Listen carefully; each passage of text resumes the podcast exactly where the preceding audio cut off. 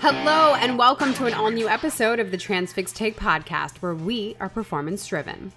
It's the week of June 14th, and we are bringing you news, insights, and trends for shippers and carriers from our market expert, Justin Maze. Maze, as always, it is great to be with you, and I sense that there may be a little drama going on on the coasts. It's great to be back as well this week to talk more about the freight markets, Jenny.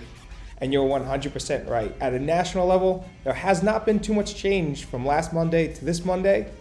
But when you peel back the layers, you start seeing a similar trend to what we're seeing in the NBA Finals and the NHL Stanley Cup. It's the East Coast versus the West Coast, and the West Coast is dominating. Well, as a native East Coaster, that news always makes me upset when it relates to sports news. But on the trucking front, where do we stand? How long do you see that happening for? And what's the deal there? As we continue to roll through this week, I don't think we're going to see too much of a change on that trend. The West Coast is going to continue to be a dominant market for carriers, with rates being a little bit higher and capacity being tighter. But Jenny, like I said, at a national view, we stayed pretty stagnant from last week. This week, we're starting off at $1.64 per mile line haul only, and that's exactly where we were last Monday. And when we look at tender rejections, they really haven't changed too much either. But again, when you peel back the layers, then you start seeing some volatility that follows those seasonal trends that we are usually accustomed to. And I know we were talking this morning about a slower bounce back than normal post DOT weekend and Memorial Day, but let's hear more about this volatility and what we can expect over the next week or so.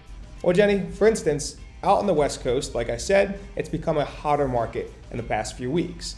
And tender rejections back that up, as the West Coast continues to experience increasing tender rejections along with the Southwest. Though we'll continue to see pockets of tightness, we will likely see rates continue to decline throughout the next two weeks. One last call out, Jenny, I had at a national level is for the reefer segment of freight. We've continued to see now for the last seven days reefer rejections climb. They're right around 7% in the West Coast and Southwest, but overall they're continuing to see pressure as capacity tightens, pushing reefer rates upward. And it's something to keep an eye on as we continue our drive through June. Great call out on reefer rejections. It has been a while since we've heard about that, but you know what it's time for the regional breakdown. Why don't we get started this week where we normally do out in the Northeast? And we are going to continue to see rates decline, most likely even greater than we saw last week.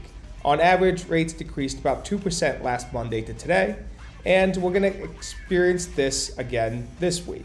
Now, one thing to call out is that bridge collapse in Philadelphia on I 95. And for anyone that doesn't know, I 95 is basically an artery for the freight industry. This is certainly going to cause disruption in the Philadelphia market.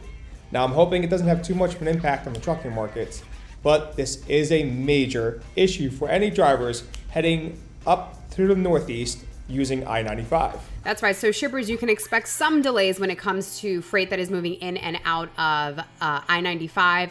Drivers, you can visit pa.gov slash I 95 updates for the latest updates on detours and closures. That said, why don't we head on over to the coastal region? Just a drive down I 95 itself. We've seen continued loosening, similar to the Northeast, but most notably, if you look at the largest two outbound markets in coastal, the Charlotte market and Columbia market, we're seeing greater declines, which is a great sign that the entire region's most likely going to see farther loosening throughout the week. Now, one thing everyone's got to watch out for on freight leaving the coastal region is freight headed and destined to southern Florida. Now, we've called it out last week, but this week we're going to talk a little more in depth on how Florida has started to flip to become a less desirable location for freight to be destined. There was a lot of freight that moves from the coastal area, especially Charlotte and Greensboro, going down to South Florida. So it's a lane to keep an eye on as it's going to be very difficult to source capacity on without seeing rates increase. All right, now speaking of Florida, why don't we head on down to the southeast and finish out our tour of I 95 this week, Maze? Throughout all of the southeast, every market has seen loosening week over week with declining rates. That's with the exception of Memphis, although it saw an extremely slim increase and market rates. This will likely change this week, and we'll see the entire region go week over week with declines. Now, most notably, any freight originating out of the Miami market saw the largest declines of up to 4.5%. This is definitely a signal that Florida has started to flip, as freight going there is becoming more expensive and freight leaving Florida is becoming cheaper. And we will continue to keep an eye out on Florida. I know a couple of weeks ago you called that out as a state to watch with regards to produce season kicking up into high gear. That said, why don't we take a quick pit stop in the Midwest? The Midwest, as a region, looks very similar to coastal Northeast, with general easing and rates decreasing in almost all outbound markets. Now, similar to the coastal region, freight destined to southern Florida is definitely going to be tighter and most likely cause you more money this week than it did last week. But freight headed to the west or south is extremely desirable right now as carriers will make their money headed back out of these two regions. And speaking of the West Coast, why don't we head on over there and give a breakdown in terms of what we can expect for the week ahead and the week forward, as it has been pretty tight over the last couple of weeks with regards to rates being favorable for carriers. Overall, California, Arizona, and Nevada are hotter markets that are paying carriers more money week over week. And I don't think we're going to see this particularly change this week. Rates are likely going to still see slim increases as capacity starts to crunch, but the increases have certainly started to slow down. I just don't think we're in a place yet to say that rates will start decreasing noticeably. So I guess then that poses the question, are we going to see a big change in rates over the next couple of weeks or so, especially over the summer? Well, Jen, I don't think we're going to see a change in the direction of rates because of the tender rejections and the continued pressure we've seen in the last two to three weeks, specifically on the West Coast as these rejections have continued to rise. Right. And as you've said before, capacity is not an issue. So that makes total sense. Now, I know you're keeping a pulse on not just the freight markets, but some final scores on the NHL and NBA. What's happening there and uh, how does it relate to Freight Maze? That's right, Jenny. Not only the Denver Nuggets leading in the NBA Finals and the Las Vegas Knights taking it away in the Stanley Cup Finals, but both of these markets for the freight industry are also hot.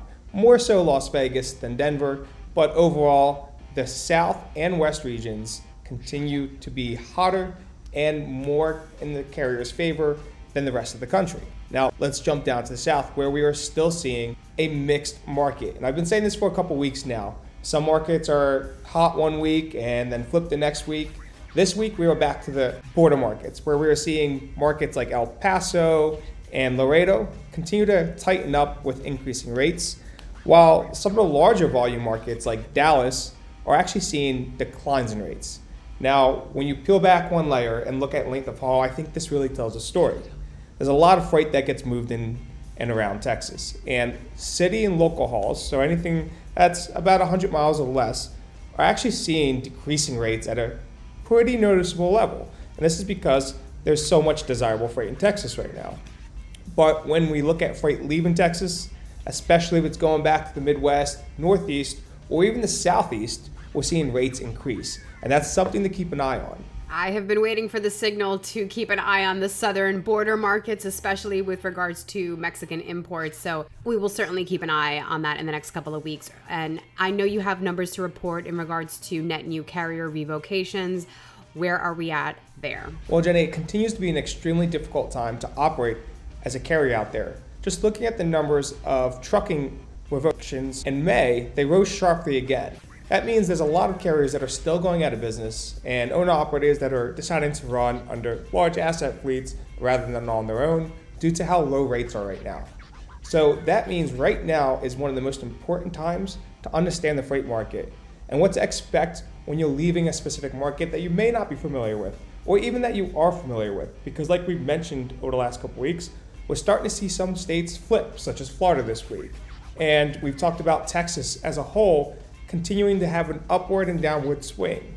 So it's very important to stay on top of where the markets are and where you believe they're going to go to make sure that you are putting yourself in the best position to excel and continue to operate at positive margins. Which is exactly what we want for our carriers out there and, and the reason why we even do this show in the first place. Now, quick fuel update before we head on out carriers have been getting some relief when it comes to diesel prices.